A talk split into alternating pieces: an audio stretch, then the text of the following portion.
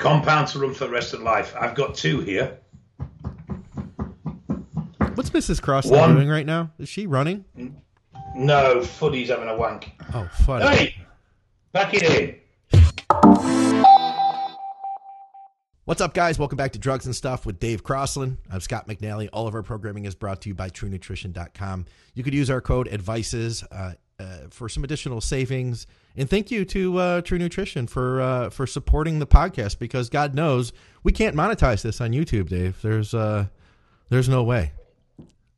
You told me that start a podcast with you and I'd be a millionaire. In weeks, right? And all I've got is grief. Okay, guys. So there's a couple no- notes that I have here to start. Uh, before we get started, I did want to tell you that it's uh, somebody's birthday this week. Is it? Do you know whose birthday it is this week, Dave? Hoodies. No, it's not Funny's birthday. It's Dave Crossland's birthday, guys. So uh, I, as much as uh, as much as uh, it pains me to say, Dave, happy birthday to you, and I hope that you have a nice week and all that. Where's my card? Also, I wanted to make everybody Where's aware. my card? And where's my present? I wanted to make everybody aware that uh, Dave and I had some exchanges on social media this morning. He was not pleasant to me. So if you do sense some tension through the program today, now you know why. I just wanted to squash that out the gate. How you doing, man? Where's my card and my present? They're in the mail. UK, No. COVID, all You that stuff. It's gonna take address. a. You haven't got my address. It's I do actually, I do because you sent There me you a package, so technically I do have your address still. Uh, see, I send you things. Okay, let's get this thing rolling. We're gonna lose all of our four listeners now. Um, so we do have a plan, guys. The plan today is we do have some drugs in the news. We're gonna start with. After that, we're gonna go to our steroid profile of the week. We're gonna go for the low hang, low hanging fruit. We've got Dianabol, which is I think like the most classic, easy to do steroid there ever was. Dave's got some historical stuff on that, and then we have a bunch of listener questions. Plus, we're gonna catch up on uh, all the comments from last week's episode.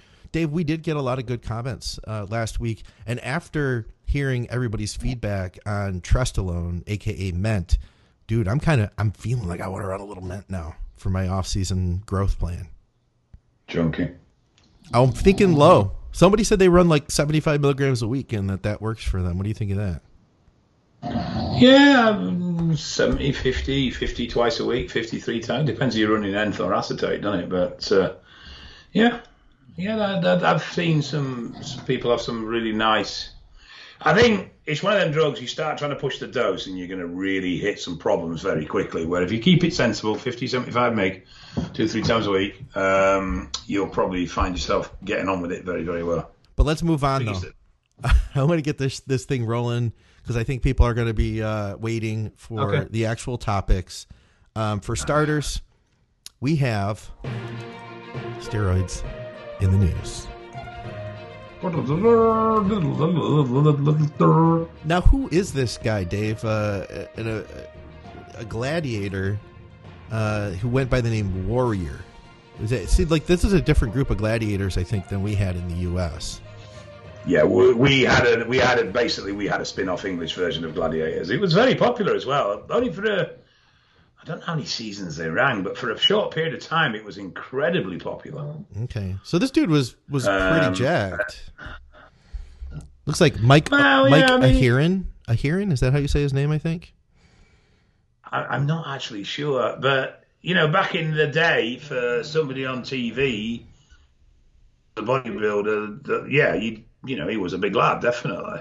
He he was caught with like two grocery bags or something like that, full of steroids, uh, and this was a couple of years ago. It's just coming out to, to, to light again now. It's back in the news. He's 59 years old.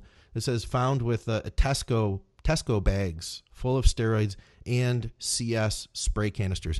I did not know what CS spray was. I I looked it up. I guess that that's like tear gas or pepper spray, stuff like that. Yes. I've never heard it Pepper spray, referred to. Is that legal in the in the UK? It no, it, it's it's classed as firearms over here. Holy shit! Yeah, it's classed as firearms over here. Um, so it's it is quite a serious charge to get caught with CS gas now. Okay, so the dude I don't get this. Explain this to me. He was caught with two grocery bags full of steroids plus the CS Right. spray. They decided not to pursue the steroid charges. You had like a personal relationship in this story, uh, business wise, right? Well, tell me about that. Yeah, this has been going. This has been going on for a very long time. Um, now, Mike approached me asking me if I'd do his defence case for the steroid element of his case, and he did tell me that it was quite a complex case, and there was organised crime involvement, and that was making up a bigger part of the case. Now, my understanding is that they didn't initially raid him because of steroids. They raid him part of an ongoing investigation into other parties, which he was involved with, and then they discovered the steroids. Okay. So the steroids were never the primary part of the case. The primary part of the case was the organised crime element. And this was this could have been as long as three, maybe even four years ago when I originally spoke plan in place, but obviously there was nothing could be done until he was formally charged. And then didn't hear anything. Good 18 months, maybe even longer passed, and I just dropped by the wayside because they do. Uh, and then I got a contact from the police asking me if I could do the case for them. Okay. And I explained that I'd already spoke to Mike, so I was very familiar with the case anyway, and I'd have to speak to Mike and give him first refusal Yeah. if he wanted me to still defend him. Um, and then the next thing I hear before anything's done about that is, oh, don't worry about it, we're not bothering with the steroids. All right, fine, fair enough. And, and the case steroids. pretty much got left left on the shelf for about a year. Huh. Um, and then I got another phone call from someone who I actually know um, saying, Would I pick the case up again for the police? And I told them the same thing. I'd need to speak, I need to try and make contact with Mike and see what he was wanting to do regards defence. Yeah. Uh, and he, that that officer alluded to the fact that the case had sort of been left there unfinished, and they were now under a great deal of pressure to finalise it. It'd been going on too long, and it needed dealing with. Now, Mike had told me that there were all sorts of problems. He'd had death threats. He'd had all sorts of issues with, and from what I could understand is, Mike had a gym. Mike sold a bit of gear, and then he got involved with some people um, who were a bit probably higher level than he realised. Everything went a bit Pete Tong, and, and it all got a bit nasty. Um, and then, from what I understand, is the steroids that were seized were destroyed, um, and they just focused on the criminal organisation side of the case, which was what he was originally being looked at for, and, and not the steroids. And the steroid bit was dropped by the wayside. That's so weird. Yeah, that and that's what I see. Is it looks like what I'm hearing now is it says on Thursday a judge ordered the steroids uh, to be destroyed. So that's like just the new update. Is after all this time, uh, that was 2018 in January when that initially happened. Uh, now they're just deciding they're going to destroy the steroids. There's there's nothing going on with that. Uh, I did see some other stuff. Like I saw another news article where he was approached by four men. They had a knife. Uh, those guys all went to jail. They were threatening to, to stab him in the throat and stuff. So if they, they said, you know, if you don't pay us the money, we're going to stab you in the throat. It, it, yeah, it's something to do with the guys that invested money either in something Mike was doing or something a friend of Mike's was doing. I'm not quite sure on the details of that. Wow. Um, and so it was all a bit messy to get the steroid element of the case. Um, from my understanding, is there was a fair chunk there, Okay. um, and it could have have a bit of time. Um, I mean, as always, you know, when you speak to people and everybody's the same. Yeah. Um, was there a lot? Oh no, there was just a little bit. It was just per- It was just and it was use. like, well, how is two carrier bags personal? yeah. Uh, everyone tends to do that. You you get used to it after a while, and you, you just end up saying, "Look, I'll just wait till evidence pack comes in, Yeah. Black and white, then what what the situation is." But he's this has dragged on for a very long time, um, and I know it's probably been a huge weight on him um, in regards to you know getting to the end of it. So now it's finally done and dusted. Um, I, I'm sure and move on from it all. Yeah. Yeah. Hopefully, man. Hopefully he's uh he's also paid back the mob. You know. Well, I'm not too sure the debt was even his. I, I think the Oh. debt was a friend of his. He, but he, as he he was involved in the introduction, they felt well, they go for the person who's got the money, don't they? Okay. Yeah. Yeah. So if you've got, you know, if you've lent someone, if I say to you, "Oh, look, this is my mate, he's opening a gym. Can you lend him 50k?" and you lend him 50k, Yeah. and you know the gym's failed, and you know he's got no money, but you think I've got money, you're not going to bother chasing him. You're going to chase me. Yeah. Yeah. And I scenario, you know, they they felt that Mike had a shitload of money, so they were going to go after him for the brass. Oh, that makes sense. Well, hopefully he's all right. Uh, let's move on because we also have our uh, steroid profile of the week, and this week it was by Dave's decision that we are going to cover Dianabol. I'm I'm not picking low through. It is just at the end of the day the most popular oral, and, and it just makes sense to get it done and out of the way. Yeah, we're gonna do all the good You know, ones keep- I first, mean- and then we're gonna run out of I would- options. You know what I mean? Well, I, I mean, I, I actually had a thought for doing PGF2A, and I thought, well, that's quite exotic, so no one's probably ever fucking used it. Um, and I thought, no, let's just stick to something nice and simple and basic that everybody will have experienced at some point. Let me ask this, guys. Uh, leave us a comment.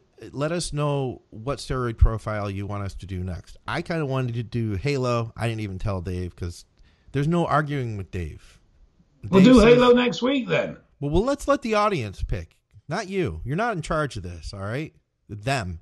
I know. This is I know about- I'm not in charge. this is the- about- that regularly. This is about the audience, Dave. This is not about us, all right? Now tell me about Dianabol. Do it swiftly, please. Right.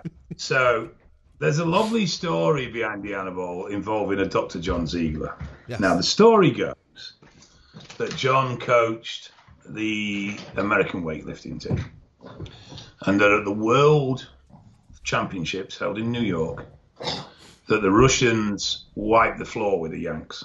And John supposedly took the coach out, got him pissed, and discovered that they were all using testosterone and that um, but the, the coach also said that um, some of them were suffering severe health side effects from using test and so john set about to come up with a, a, a steroid for the weightlifting team and the story goes that he worked on the um, on the drug and he came up with Dianabol. Yeah, yeah. Um, the the other version of this, which is probably a lot more truthful, is that uh, Dianabol was originally released by Ciba in 1958, Swiss Swiss uh, pharmaceutical company, and it was was developed by I think it was about four or five different scientists, and and they weren't these weren't lightweights. I mean, uh, I know a couple of these guys were Nobel Peace Prize winners. Um, but Ciba did give it to John so that he could trial it with some weightlifters. Okay. Um, now, there is a story that John was already experimenting with some athletes with test propionate at that point, uh, and that he then. So, John's involvement really is that he introduced Dianabol to America. I, I think on a larger scale that what happened historically at this point was the start of sports doping wars. This, to me, is, is is the sort of pivotal point where we start to see coaches actively pursuing drug protocols for their athletes in order for them to compete at a high level. Well, the the other guys, from what we heard, they were using testosterone, right? The Russians were, yeah, but the Americans weren't really using many, anything. Yeah. So that was our our answer to the testosterone. Yeah, so the, John John supposedly had experimented a little bit with test prop with a few athletes, but it wasn't broad spectrum. It wasn't any sort of level of whole scale. yeah. Um, when he tried with D-ball, he initially tried it, I believe, with four athletes, uh, but it rapidly became popular, and more and more athletes started using it. Because now, John it worked was so also- well. Yeah. You know.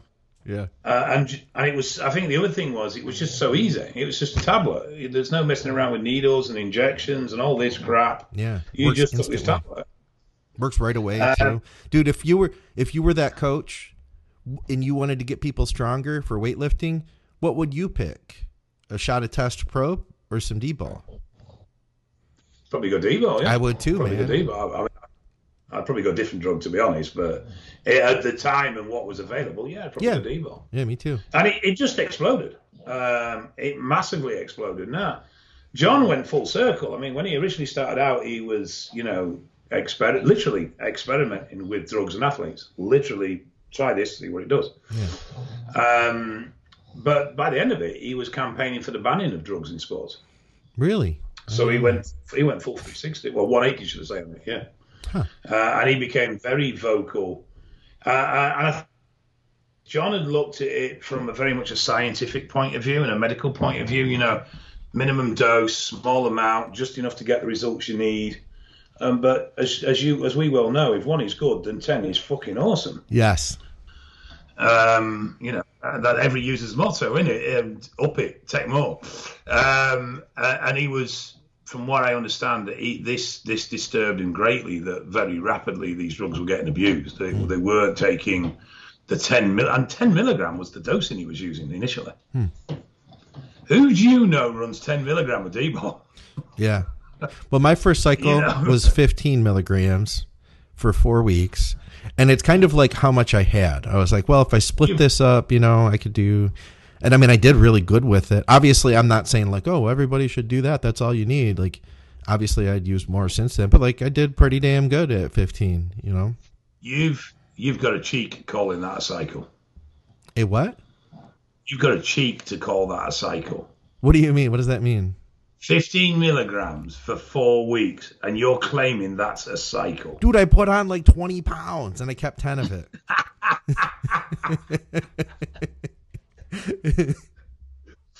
That's not a cycle. Four weeks at 15 milligrams. That's all I had, man. I had, uh, and it was those Naposim, those little Naposim D balls. They were five milligrams. I had enough.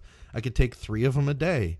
And after, and I'll tell you what, man. After ten days, I was like, "Holy shit, this is crazy." And, and you know, four weeks in, I the next cycle, I did test and D ball together, and it was like an eight week cycle. And that was mind blowing by comparison. Like it, it was a lot better, and I think I took the D ball higher, like twenty five. But yeah, that was good, man. Fifteen milligrams of D ball, that was it. Maybe it was. I mean, good. as a drug, it, it was good D ball, you know. it, well, you know, I mean, as a drug itself, it's a solid little compound that, that people tend to. I think now people almost tend to avoid it because of its simplicity and, and its its age of exposure. It's like, oh, that's old school stuff in it, D-ball. No, you want you know they want something new, they want something modern, they want something cutting edge. Yeah. And and they- look at D-ball as you know 70s drug that no one really uses anymore and that sort of shit. When it's an absolutely spot on, solid little compound. Dude, plus I mean, obviously. It does aromatize, Yeah. so you you know you you are going to see estrogen. It might not be astronomical. That's going to be very much down to to dose. Uh, but for an old school off season solid compound, I don't think you can go far wrong with D-ball. It's simple, but it's simple to manage. It's simple to use, and it just does what it says on the tin.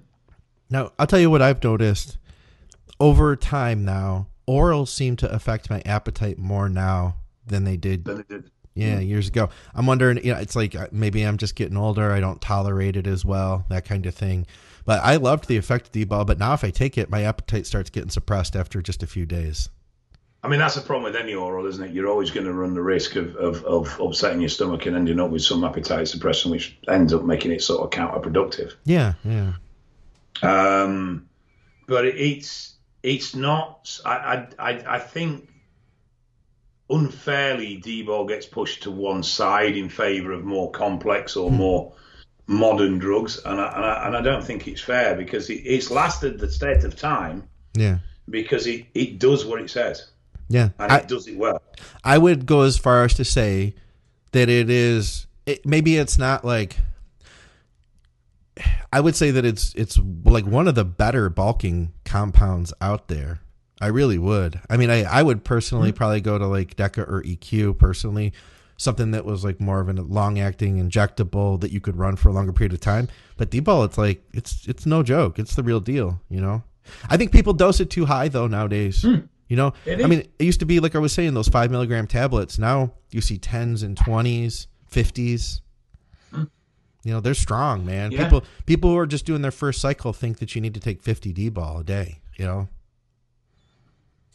Yeah, I mean it's it's it's common now for a first cycle to be anywhere between thirty and sixty meg a day. Yeah, and 60 ben, that's no joke. Well, which is one of the reasons why it's got a reputation for aromatizing so hard because people do run it fairly high. Yeah. Yeah. um, and and they underestimate because of it's so well known and it, it, it's so old school. They underestimate actually. You know, this is a potent little drug. Yeah. Yeah. It's got plenty of kick. It's got, it's got plenty of kick. Yeah, no kidding. What you drinking there? I am drinking a cup of tea Of course you made are. with Yorkshire tea, made with Yorkshire water. Yorkshire water. Yorkshire water. What does that mean? That's the stuff that comes out of the tap. But why are you, uh, why did you get water from Yorkshire? Because I live in Yorkshire. Oh, you do. Yes. I didn't realize that. Yes. I live in the county of West Yorkshire, so my water is Yorkshire water. Maybe if I looked at that label on that shipping package, I would have known that, huh? Yeah. How would you still have a shipping package from something I sent you ages ago? Don't you tidy up, you scruffy little oik. I have uh, it's the it's the tube that the picture's in. I want to when I frame Ah. it, I want to do it right. I'm not going to just put it Haven't on- you framed it yet? Well, I figured okay, I may just put it up on the refrigerator for a few weeks. On the front, Right. you know, where everybody can see it. So I send you a gift. Quite a beautiful gift. And you can't even make the effort to get a frame for it. I think the No, lot- but you can go buy a new dumbbell, can't you? Yeah, that's important. Listen, I think that the front of the refrigerator is a honorable place. Everybody who walked through the kitchen will see it there. Uh, only if you use the ABC magnets to stick it up with. I don't have those, but I do Ah. have tape. I do have tape. I thought every American fridge had alphabetic magnets on them. I think if you have kids, maybe. I don't have kids. Or maybe you need kids. That's a whole other podcast, Dave. Anything I'll else? send you one of mine. You can have one of mine for free. Anything else we should? Uh, what's the important stuff? Well, we're talking about D-ball. Let's see. So, uh, Uh, gyno, you know, all the estrogen side effects, it does highly Yeah. convert. So, gyno, acne, oily skin. It's very fast acting. How? Let me ask you this: How long does it take to kick in? A newbie is going to want to know that. No, I always get mixed up with the half life. It's four hours or nine hours, so It's it is a very yeah. It's a fast acting drug. Um, I mean, you could take this pre workout and you would feel an effect in the workout. There's no denying that. Maybe I should do that today. Uh, yeah, maybe get dig some out. Get dig some old school out. Go old school today. see what I I have in my want tub over there. I want you some short lycra shorts You can do that. with a big baggie. High blood pressure. That's one that I got. Well, that's estrogen based, generally speaking, isn't it? You know, if you get high estrogen, you're going to get high blood pressure. And if you're holding like 30 pounds of fluid, you know. Yeah. So again, estrogen based. Yeah. Um, so, I mean, the main the main things with it are estrogen or appetite suppressant because, like with all orals, it's it's going through the stomach, and obviously you're going to see liver enzymes raise. Um, it, it, it's not a liver killer in any way, shape, or form, but it is going to stress the liver. You are going to see elevated enzymes. It's just part of the course of running an oral. Yeah. Just be sensible. You know? Don't go on 20 week oral cycles. That's a good point. Hey, what's going on, guys? Thanks for watching another podcast here at Think Big Bodybuilding Media. And thank you to our great sponsor, TrueNutrition.com, for making this all possible. TrueNutrition.com is owned by Dante Trudell, the creator of DC Training. He wanted to create a supplement company that offered high quality, third party tested supplements at a fair price. High quality protein powders, just about every type you could think of. Huge variety of flavors, plus health and performance supplements. Check them out, TrueNutrition.com. And hey, if you use our code ADVICES, you directly support our podcasting. Thanks, guys. Let's get back to the program.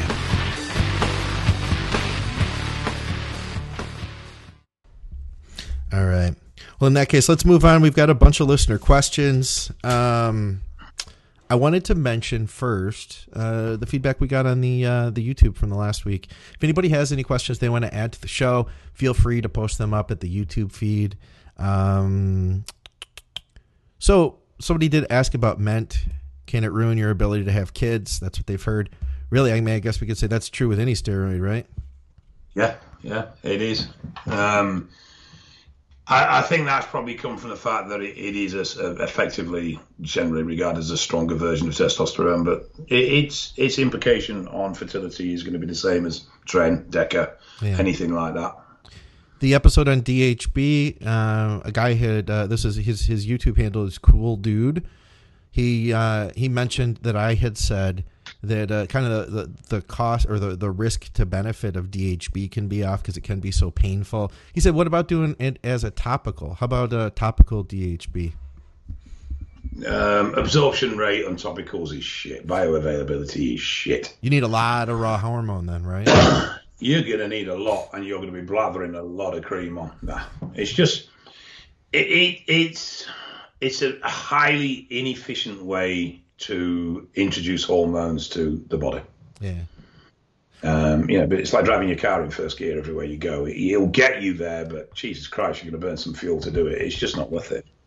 Uh, one of our listeners, Barry, he had a funny story because somebody had asked us about sources last week, and he said that uh, he got involved with some source on uh, Facebook, and the guy told him that he was like a bodybuilder and all of this, and one day he accidentally sent Barry a picture of himself with his girlfriend, and he was like this little skinny Mexican kid. he wasn't even who he claimed to be. Well, I I know a dealer. I'm going to tell you a story now. I know a dealer that invented somebody. So, created a profile for them, got a phone number for them, uh, and he acted as this other party's employee. Yeah. So what he used to do is he'd be with somebody and he'd give somebody the other phone and ask them to ring him. Then he'd pretend he was having a conversation with the made up person. Yeah. No kidding. And he developed he developed this whole imaginary friend that yeah. everybody thought that this guy ran, ran was the seller and that this other guy was just a little go between. So, and his, his idea and his theory was that if it ever went to shit, everybody would say, oh, well, so and so runs it all. Yeah. And all roads would lead to nobody, and he would just be the insignificant runner that just did the grunt work and get off with next to fuck all. Yeah.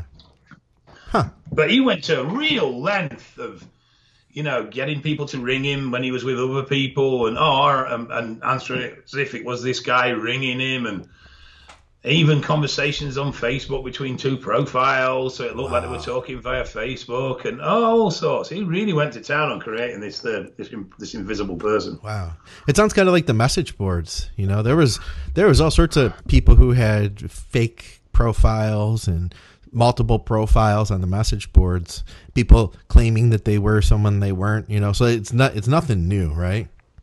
Yeah, but generally that was so that that person could support them in saying that the gear they were selling yeah. was good. yes, yes. Yeah, he didn't use it in that way. He just used it to create this the scapegoat, this really. imaginary figure of a scapegoat. Yeah, yeah, yeah. Uh, so there was somebody above him in the, in in the, the, the pecking order. That's funny.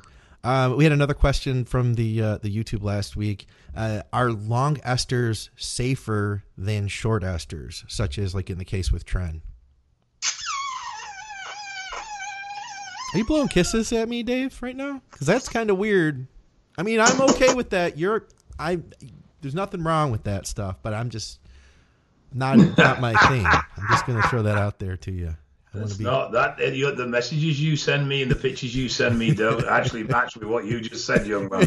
my lips, my my lips say one thing, but my my text say another, huh? yeah, your cock picture says another. um, there's advantages and disadvantages to both. So, mig for mig off the label, you're going to get more compound with a fast actor and hmm. you're going to get a harder hit. So that being said, you could experience sides very rapidly, and they could be quite harsh. Yeah. Having said that, if you do get bad sides, it's three days step away and job's done. Yes. With a long hardened ester, though, it builds up more slowly. So in general, your body has time to adapt.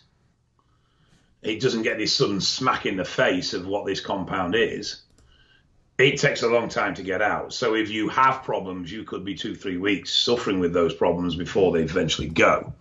And obviously, the longer you suffer, for example, say something like anxiety off tren, if you take tren acetate and, and two days later you're like, fuck, and I'm a paranoid fuck, you stop, the chances are that paranoia is not going to have any lasting effect or any long term issues. Yeah. But if you run three, four weeks of, of tren that develops anxiety, you could quite easily have ongoing anxiety for an extended period of time afterwards. Yeah. Um, anxiety is one of those things that once it's established, it, it is very difficult to get rid of, even if the trigger that caused it's been removed. So I don't think you can particularly say one is safer than the other because they, they have their separate advantages and disadvantages. Okay. For example, it's much easier to run higher doses with long acting esters than it is with fast acting esters. Generally, you will feel like arse if you try and run high doses with fast acting esters. Health wise, though, is there any benefits to I don't think there's any particular benefit or, or, or negative. It's the same drug, sense- right? Yeah, it's effectively the same drug. Speed of influx of hormone can have a stronger repulsive reaction. Yeah. Um, it's like one of the things that causes test flu is the immune response because the hormone spikes so quickly. Where if it came in more gradually, you probably wouldn't get the same response. So you can create side just from running fast esters, but like I say, you get out of it much quicker as well. Um, so I don't think there's a clear this one's better than that one with this. I think it's a case of certain drugs will suit certain people for certain environments better than other esters will. Yeah. All right. Well, let's see. As I pull up our questions for this week, I also wanted to let everybody know about Dave's background. He was Dave was having a rough day yesterday, and I wanted to cheer him up. So I sent him this uh, this picture. You can see it in its entirety here. I uh, I texted that over to him, and he really connected to it. He thanked me, and uh, I made the suggestion that he put this up as his background, which apparently he thought was a great idea. So we agree on something for once. Hang in there. I don't. I don't remember thanking you. You thanked me and you cried. Did And I? you told me how Oh, much okay. that meant to you. Did I? Yeah, all those things happened, guys. All of them. Oh, okay. Um, would, would you like to read the conversation out that we had over this picture? I don't want to embarrass you. I, uh... Instead, I will go to our, our questions for the week. This week we have, and we're over at the group. So if you guys haven't joined the Advices Radio Facebook group, we'd love to have you. Uh, or feel free to post up over at the YouTube feed. Uh, leave us comments over there. We're happy to take questions. Um, best supplements or tips for health and wellness post cycle for things such as high glucose from bulking, lipid panel, and organ health. He adds, um, what do you take? What do you do? What do you take or do on cycle to control blood pressure as well?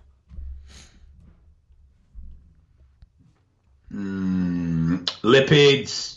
Biggest concern with lipids is HDL. Um, if your LDL's fucked, then stop eating shit, you fat twat. Um, so, krill oil, citrus bergamot would be my two mainstays for managing HDL. But it's not something I'd look at repairing post cycle. It's something I'd be very conscious about managing throughout cycle. Okay. Yeah.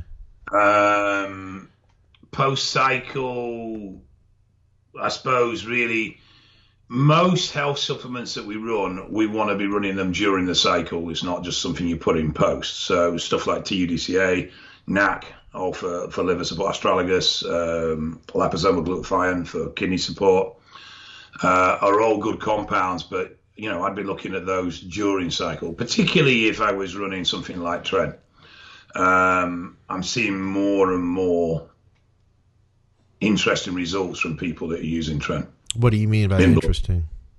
Uh, generally speaking, people that are on any sort of decent dose of Tren for any sort of decent period of time, that shows huge elevation in CK. We're talking inflammation markers in the 5,000. Wow. Uh, it generally shows a, a, a noticeable reduction in kidney function. Uh, um, HSCRP is usually quite elevated as well. So it's all the inflammation markers of the body are all sort of lighting up like Christmas trees when you're on tren. Huh. Um, The opposite of health, I- basically. Yes, so I, I think I think when it comes to, to it shouldn't be off cycle management. It should be management, health Period. management throughout. Um, but one thing that you can do post cycle is EDTA. EDTA. Now EDTA attaches to heavy metals. Okay. Heavy metals are contaminants in steroids, um, in, in UGL steroids. They, they're there. We can't get rid of them. One of the reasons why labs use mag stirrers is to try and remove some of the heavy metals.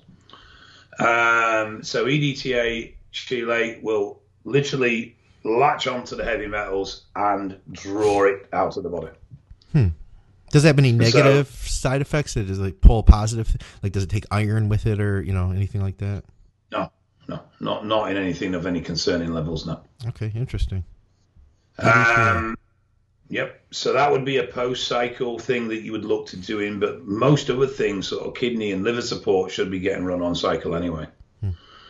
Um, you know, you should be aware of where these markers are and where you need your management. Uh, the one thing that I see in 90% of the blood work that we do is very poor HDL. Yeah, I dude, my HDL is not that great. It's something I've battled to bring up. You know, I even took cardarine for I think it was six eight weeks to see if it would bring it up, and it did. It brought me from like 26 to 38, but it also elevated my liver enzymes. And and who's to say that it really fixed anything? You know, just because your number improves, it doesn't improve uh, mortality rates. Yeah. So No, no, but HDL is definitely something you want to be taking a very active. And it's the one thing that a lot of people overlook because Yes. oh, it's just cholesterol. Yeah, it's just cholesterol. But it, it's actually, you know, pissing about with your HDL now in your 20s and 30s could be setting you up for problems in your 40s and 50s. So totally agree.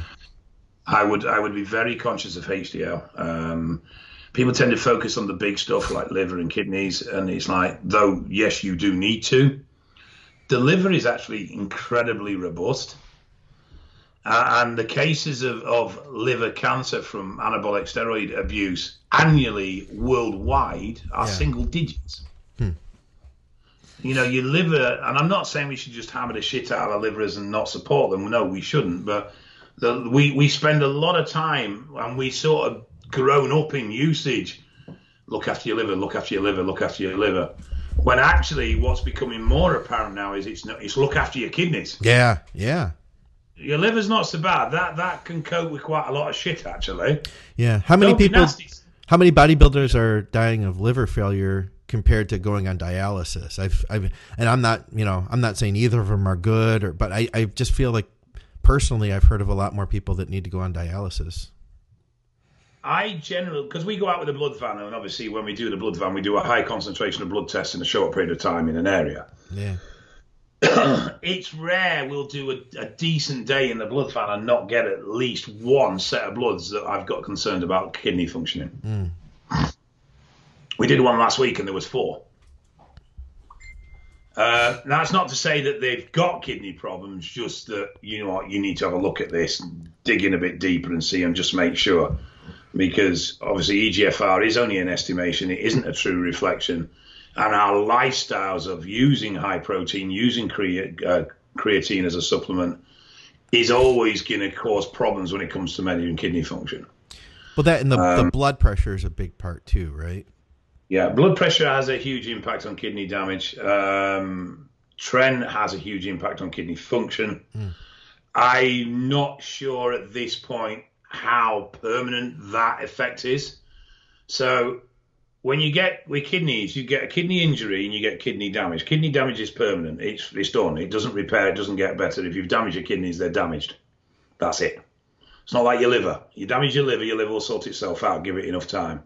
Kidneys doesn't happen but you can get a kidney injury, Yeah, which is more of a short term loss of function within the kidneys. Um, so I'm, I'm starting to really watch with with the bloods we do on Tren users to see if we're seeing a pattern of degradation in the kidneys or if we're just seeing a short term drop in kidney function. okay. Um, and it's going to take time. I mean, it's going to take a year or two before I'll have enough data to sort of be able to come up with any decent hypothesis of what's actually happening there. But uh, I, I, suspect that it is going to lead to long-term loss of kidney function to some degree.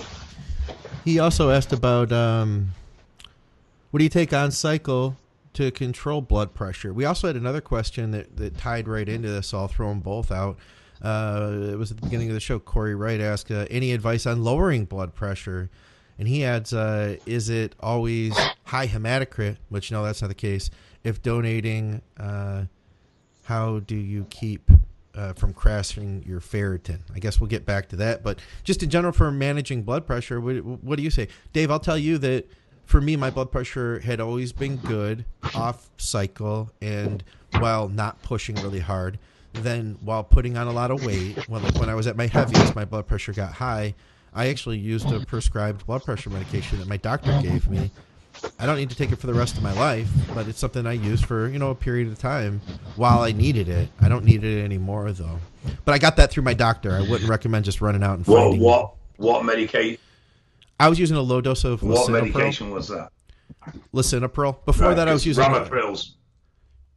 It's what? Ramipril's con- are very popular over here. Okay. Um, blood pressure. First thing is try and prevent it in the first place by stuff like managing estrogen correctly, looking at your judge choices, doing cardio, yes. making sure you're cardiovascularly fit. Yeah. Uh, taking care of your health in your heart with heart fitness. So not just and I'm, when I was, this is the thing is when you say doing cardio, people think, oh, I'm just going to stand on a treadmill for 30 minutes and trudge along like it's the slowest day in a year. No, we're talking conditioning work. So that that's multi-level, uh, explosive list, all, all the whole everything. You know, every aspect of cardio thrown into a session where at certain points you're working really hard, at other points you're coasting. But that's how you improve your heart health and your blood pressure physically. Yeah, shit, but it needs to be done. Um, supplement wise, uh, I know beetroot has a huge influence on blood pressure. Um, I believe Cialis helps to, yes, to yeah. a large extent as well. Um, I know the Strom Systemax is, is very good at lowering blood pressure. That's a very effective, and I'm sure there's there'll no doubt be a supplement needs version that's that's probably very similar as well that that brings blood pressure down. Um, but there's a lot you can do to preempt it uh, and, and keep on top of it. And the other thing is, if you've got high blood pressure, then surely that's something of an indicator that you need to back off, change what you're doing, or change your cycle.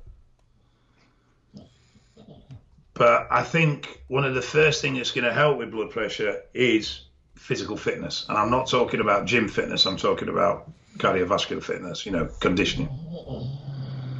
I think if you get that on point, you'll find that your blood pressure is much easier to control. Obviously, body fat levels will influence blood pressure as well. So the leaner you are, you're going to have a better a better strike with, with blood pressure too. Yeah, that makes sense.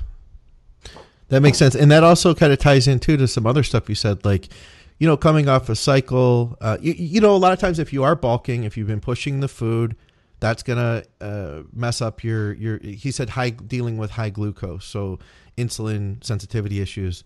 Um, if you're eating a lot of food, if you're on steroids, steroids can affect your uh, your insulin sensitivity. So I think that doing cardio is something that's going to help all of that. You know, it's going to help what you're talking mm. about. It's going to help with your insulin sensitivity. I I would argue that if you've got glucose levels that are medically elevated, that you're doing something quite wrong. Hmm.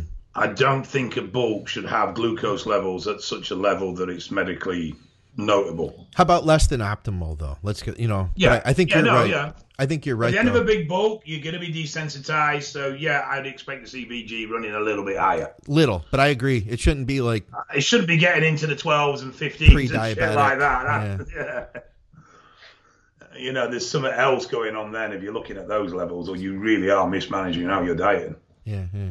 Growth hormone, maybe. Yeah, to a degree. Yeah, I, well, I haven't really study. had it, issues with it with GH, but I haven't run it really high yet for a long time either. Uh, interesting. I, I saw something the other day. Actually, I didn't get a chance to read it properly. That was stating that MK677 categorically did not cause insulin resistance. You're kidding me because I feel like that's got to be not right. Yeah, I, I didn't get a chance to look into the study Huh. to see how viable it was and how you know it was a pile of shit or not. But it was just a headline that flashed. I thought, oh, I need to go back to that and have a look at that. If you do, if you if you do go back to it, do me a favor, send that to me. I want to take a look at that one too. Okay. Let's see what else do we have here. I'll try to power through some of this stuff. Um, most toxic oral. If you could only use test and one other compound for life, oh, it looks like he's got a couple questions here. Uh, what would it be and why? Uh, can be intramuscular or oral.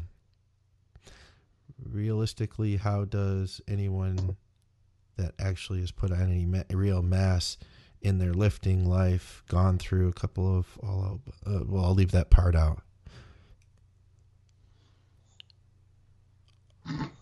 You've lost me here. I, yeah yeah I was, I, I was there looks like there's three questions. So most toxic oral and if you could only run test in one other compound what would it be? Most toxic oral would probably be M-Tren. that's what somebody guessed omar hurtada. Omar hurtada you win a prize of some type.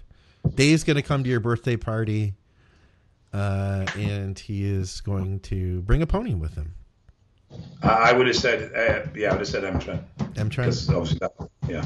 i'll go with you i'll go with you on that Um, compound to run for the rest of life. I've got two here. What's Mrs. Cross doing right now? Is she running? No, Fuddy's having a wank. Oh, fun. Hey, back it in. Dirty boy. Hey, come here. Um, I'd, uh, I'd probably say if I was looking at a compound for the single compound I'd pick for size uh, and development, I'd go Deca. Yes, if I was looking at a compound for longevity, I'd go Primo. Primo, yeah, yeah. I mean, you could grow with Primo too, like better than nothing. You know. Yeah, right? yeah. But if you were looking for something of what compound would you pick that's going to give you the best balance of growth against toxicity to the body, I'd have said Deca. If you were looking at what I could run for the next 70 years, then I'd say Primo. Okay, I don't know what this compound is. Any experience with telmis telmisartan? Telmisartan for I don't know a huge amount about this. red Um, red blood count and so it's look for what does it do for lowering red blood count and hematocrit? A few coaches I follow have stated that this uh, is one of the other one of the medications that their clients use uh, if they are on PEDs. I've seen people post studies showing that it lowers red blood count and hematocrit, but haven't heard any real world experience. I haven't seen any studies. I don't know anyone that uses it. I know it's a blood pressure medication. Okay. Um, I know it affects. Um, oh God, God. It, it blocks. It's an agonist. It blocks a receptor, um, and I know it's got something to do with um, insulin and glucose uptake. Okay. So it's because it's used for in diabetics as well. So it blocks a type one receptor. Okay. Uh, and it, it, it also acts as a modulator on the PPAR, which obviously affects the metabolism as glucose. Um, beyond that, I couldn't tell you anything else, I'm afraid. Okay. So I asked. I, I go on. I was the, gonna say, the I- one thing I will yeah. say about it is there's some nasty side effects linked to it. oh, really? Like what? um, um, ah, sorry, um, blah, blah, blah, AFibs. So um, irregular heartbeat, fast heartbeat, low heartbeat. Uh, there's um, uh, edemas, swelling the feet and hands, stuff like that. And there's some very severe allergic reactions. So this this is labelled as a drug that can cause death. Oh. Now, my understanding is that those cases are extremely rare Yeah. as in very, very, very rare. Yeah. but it is actually marked uh, as as a compound that um, if you have an allergic reaction to it, it, it can quite readily kill you. Okay. Um, you can't take it with stuff like um, anti-inflammatories. Oh, okay. Wow. So you, you need to leave it alone if you're on anti-inflammatories, uh, and you've got to be very careful if your kidney function is not 100% on on game. Huh. But uh, I'm not sure how it would affect um, thick blood. So I'll need to have a look at that. I mean, I know IP6 is shown to be quite promising in, in management of thick blood as well. Yeah, I've started that now. I'll see how it goes. I, I only started it maybe a, What's, what, what's your iron? my iron. Oh yeah, yeah, keep, I will. keep a tight eye on your iron because it, it's particularly bad for leaching iron is, is IP6. So keep a tight eye on your iron. The other thing IP6 doesn't do is lower platelet count. Okay, yeah. So you're though you're gonna lower hemat- hematocrit and you're gonna lower hemoglobin, you're still gonna have very elevated platelets. Huh, okay. So your blood clotting capability is still gonna be high. Good super clotting abilities. So well, just throw in some aspirin. Yeah. Okay. Yeah. Just throw in some aspirin. Uh, I asked Victoria about this stuff, and she said she hadn't seen anybody real world experience either, though she has seen the research that it can reduce red blood count and platelet. So, uh, glutamine for uh, glutamine to improve insulin sensitivity. That was something I was not familiar with, but it appears that it technically can. From what I'm seeing, uh, and then I once again I was talking to Victoria about this just now it can possibly in some people reduce inflammation and by reducing if you can reduce your entire systemic inflammation then your insulin sensitivity can improve so there's that Yeah, glutamine's used quite a lot in IV infusions for inflammation. Is along really? with yeah, along with glutathione, but definitely yeah. And glutamine obviously reduces stomach inflammation. We already know that because it's one of the reasons we take it is to improve our stomach function. Um, but yeah, there's I've seen quite a few IV fusions, and when I first started looking at them, I was like, "Oh, why have they got glutamine in that?" And then upon further reading, it was like, "Oh, right, I didn't realize it had such a systemic effect on, on, on inflammation." okay. Um, she also noted that there's been a few studies to show that it can induce insulin resistance. So a mixed bag of sorts with different underlying mechanisms. You've got to be careful with this stuff as well because we get a lot of this where oh it's been shown to but you've got to be able to apply what that shown to actually relates to in real world terms. Yeah. So I've used this example a lot because I like it, and it's a really good example. Nolvadex has been shown to lower IGF-1. okay In real world terms, it has fuck all effect on your progress. yeah it's negligible. It doesn't. It's not even worth mentioning. And this is where you have got to be a little bit careful because the you know when a compound shows that it may possibly have this effect, it may true.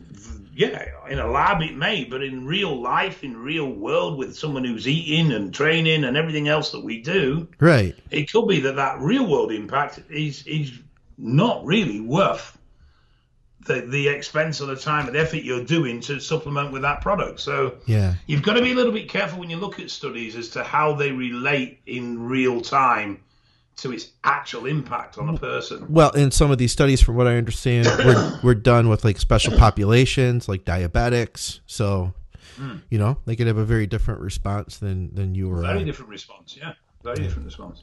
We've got a couple more here. Uh, Rob Taylor uh, doing a cycle of 600 tests, 300 EQ per week, and Tren at 300 per week.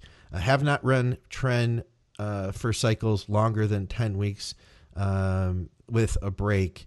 Uh, I am in off season clean bulk, wanting to be like Scott and 25 pounds uh, and 25 pounds heavier. Um, was told if diet wasn't on point, Tren can be used as a cutting and as a mass building asset. Is this true?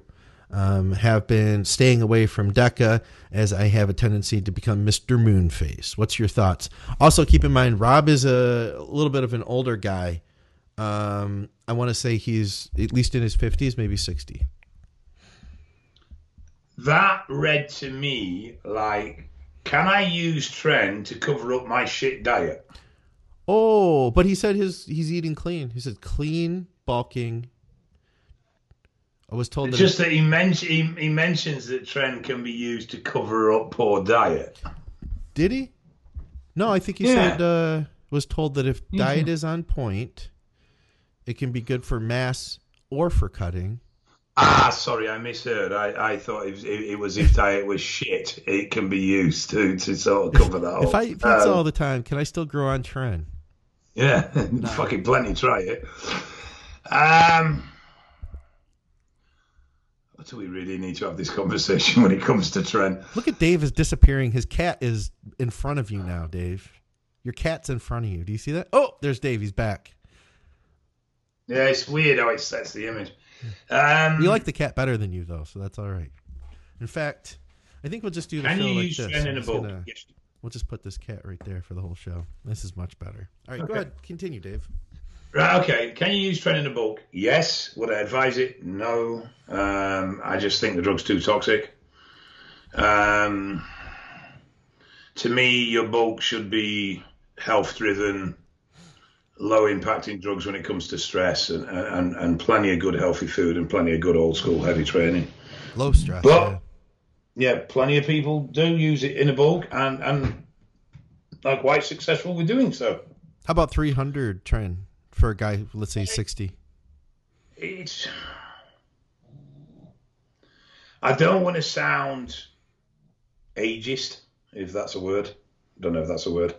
I'm not far off those ages myself these days, but Well, you're Um, 60. You're 60 this week, at that you? age, I would be looking more to supportive drugs than I would drugs that are going to be harsh. So, if you're getting Moonface of Deca, then that would suggest to me that your diet isn't as on point as you might think it is.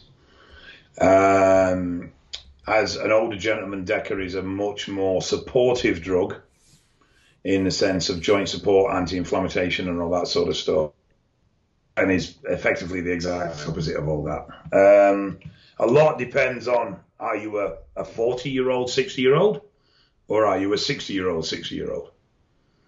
Um, you know, I mean, I have a client who's 56 that will blow most 40 year olds out of the water, both in, in condition and dedication, but also in athletic performance. So it very much depends on you as an individual as to where you are with that. And you've just got to be honest with yourself. Yeah. Um, 10 week. Yeah, I mean, plenty of people can run 10, uh, 10 week a train and not have any problems. It's just down to how well you tolerate it.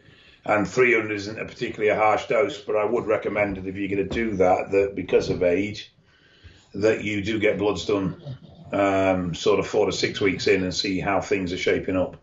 Yeah, I would personally think that uh, this is a, a, hefty cycle. You know, it's it's a- it's a decent program here for a guy who's like you know a non-competitor, we'll say recreational bodybuilder trying to make progress. And I would say it's the Tren is to me it's a little bit on the strong side. I really, I really do. I you know as now that I'm seeing as I'm aging, you know, in my 40s, I'm seeing that my hematocrit tends to rise faster. So being on EQ, I think that's another reason to maybe check your labs halfway in. Uh, but the, the Tren, I might even go if you really had to do it. I really feel it's such a strong compound. 200 milligrams would be plenty. I really wouldn't go all the way to three personally. That'd be my suggestion. I'll say it all depends on how much on point other things are, doesn't it? Yeah. Yeah. Let's do The one more on point. Okay. We got James Hastings here. Stop it. No. He learned that behavior from you. You realize that, Dave. You're his parent. You're the one. You're the one who teaches him how to behave in public. Stuff. Will taking a small daily dose of Cialis, 10 to 15 milligrams, cause ED issues once you discontinue using it? Considering using it in place of expense of an expensive pump pre-workout, um, I've also heard it has other health benefits as well. It does, and no, you shouldn't experience any ED difficulty post Cialis use. And yes, it, it does have a lot of other health benefits, including heart health and lowering blood pressure and etc. etc. etc. bedroom stuff. You know, that's a health benefit, kind of. Well, yeah, I suppose so. Uh, It depends how much pressure you're under to perform, doesn't it? anything here in the live feed. Uh, anyone ever mix LGD with D-bol? This was back when we were talking about D-bol. We don't really mix LGD with it. Like we don't do LGD a lot, do we, Dave? No. Not LGD people.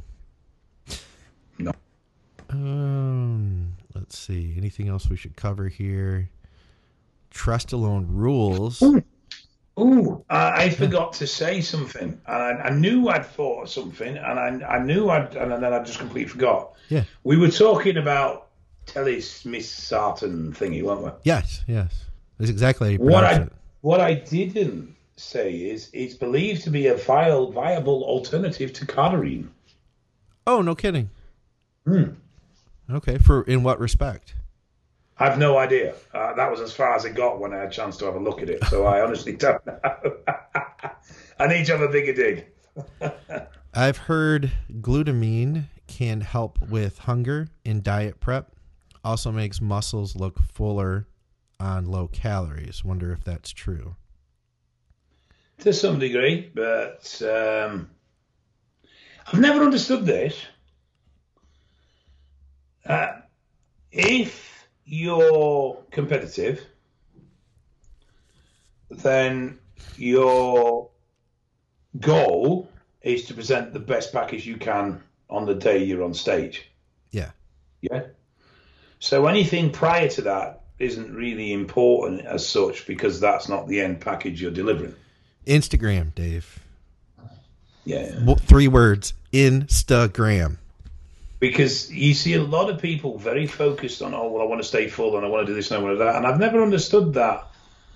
If your end goal's that, and just focus on that. Why would you adulterate that process by trying to do or be something else as you proceed towards that? Well, at the end of the day, amino acid, it is going to be a calorie. You could say that.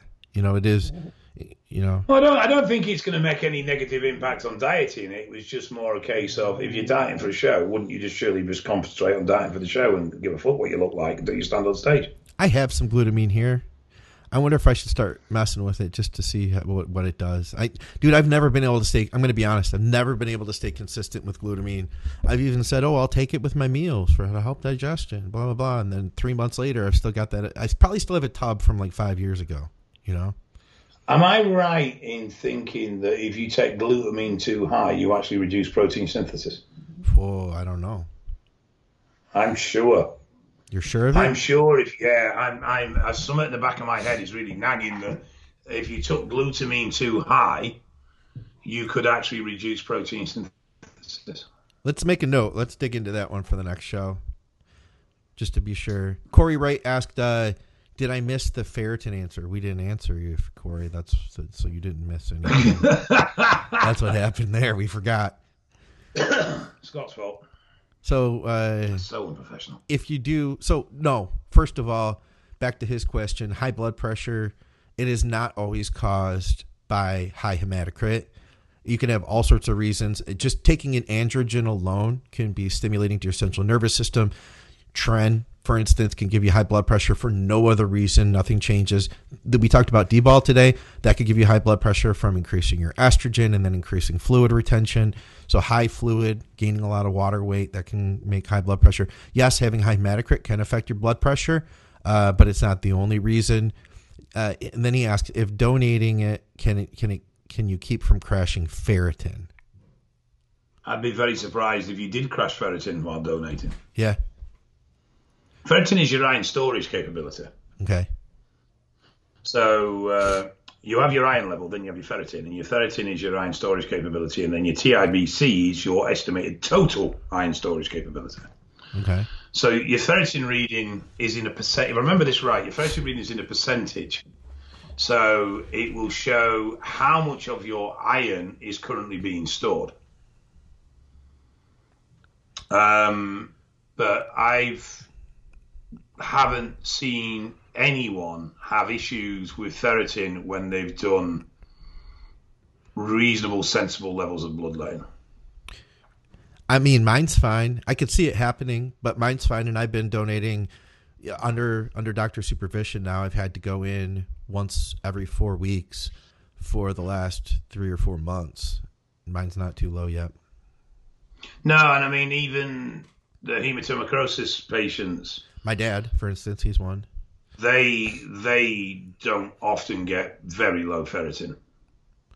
Well, I mean, that's their Now goal you- is to lower it.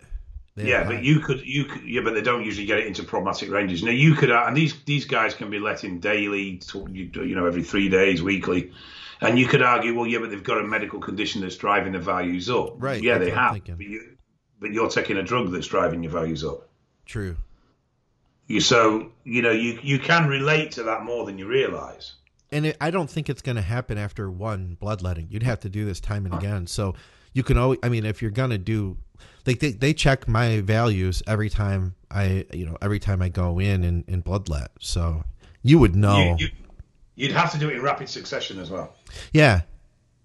So Yeah. if you did a bloodlet once a month, you're going to struggle to lower ferritin. You'd have to be doing it weekly in order to really start to get on top of that. Yeah. Um, I mean, therapeutically, you can let once a month with no problem whatsoever. There you go. So what are you doing for your birthday, Dave? Nothing. Just nothing. You want to have a birthday podcast party where we uh, we bring on all your friends and stuff? I haven't got any friends. Well, that's what I mean. Like just me. I can make little cardboard cutouts and pretend they're friends and sort of stick them all on the wall behind me. Yeah, we could do that. We could bring, we bring Uh, Fuddy, uh, me and you and Fuddy. In, in in all honesty, we're going to Edinburgh for a couple of days at the end of the month. Oh, nice. What's Go, go, go. What's Edinburgh? Yeah, what's Edinburgh? Edinburgh is the capital city of Scotland. Even you know that, Scott. Don't play dumb. But Scotland. Mm, okay, we're not going there. We're not. We're just not playing these games today. um, but that's my daughter's birthday's fourth of October, so that's sort of a joint thing. Nice. nice. Um, my wife said today, she goes, "What do you want to do for your birthday?" And I, I quite honestly don't want to do anything. I, I, I'm just not bothered. I'm quite happy to just let it slip by. Um, Pretend it's like it didn't a, happen. A shit, it's been a shit year for several things, and I'm quite happy just to just get through it. You know. That's why I sent Dave the cat, guys. Oh, Let's bring that back up here for everyone to see. A nice little reminder for everyone to hang in there, baby. Dave, hang in there, baby. I am doing. I am doing. Ah, there's plenty worse than me, mate. Plenty worse off than me. I'm all right. Just get a bit tired now and again. That's all. We need a break. You need to go to Edinburgh in Scotland, wherever that is. I need to go away in my camper, but I can't because none of the fucking campsites are open, or if they are, they're fully booked and I can't get in. Oh shit! Just pull that thing over to the side of the road.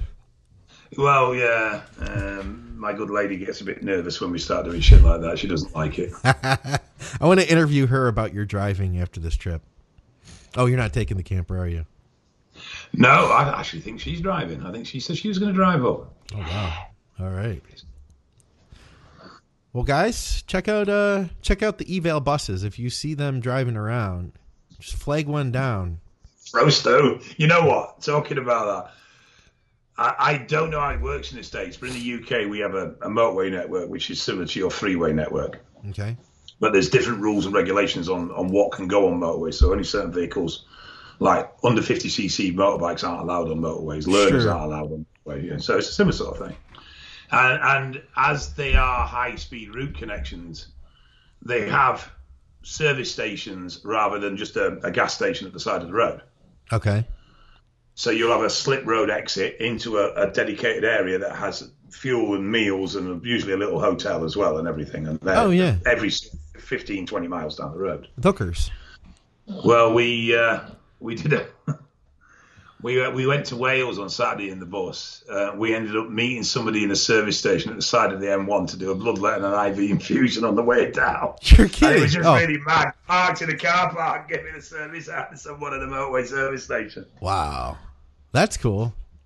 Yeah, it was actually. When you think about it, it was quite cool that we could just pull up and do that if somebody wants us to. Yeah. On the road. No kidding. Well, Dave, we hope you have a great birthday. Uh, and uh, for anybody who is watching, we were talking about eval. If you're in the UK, Dave does uh, bloodletting, lab testing, all that stuff. And uh, now Dave's a certified phlebotomist himself. So if you uh, go there, he may actually poke you. But you could ask for his wife. I'd ask for his wife personally. She's really. Good. I good. would as well. She's really good. I would. She's better. Yeah. And of course, check out our sponsor, TrueNutrition.com, guys. Thank you always, as always, for for watching the shows and everything. We appreciate all the feedback we've been getting, and um, it's cool to see the program, you know, growing and everything. So, Dave, I'll talk to you soon, brother. Thanks a lot. Take care, my friend.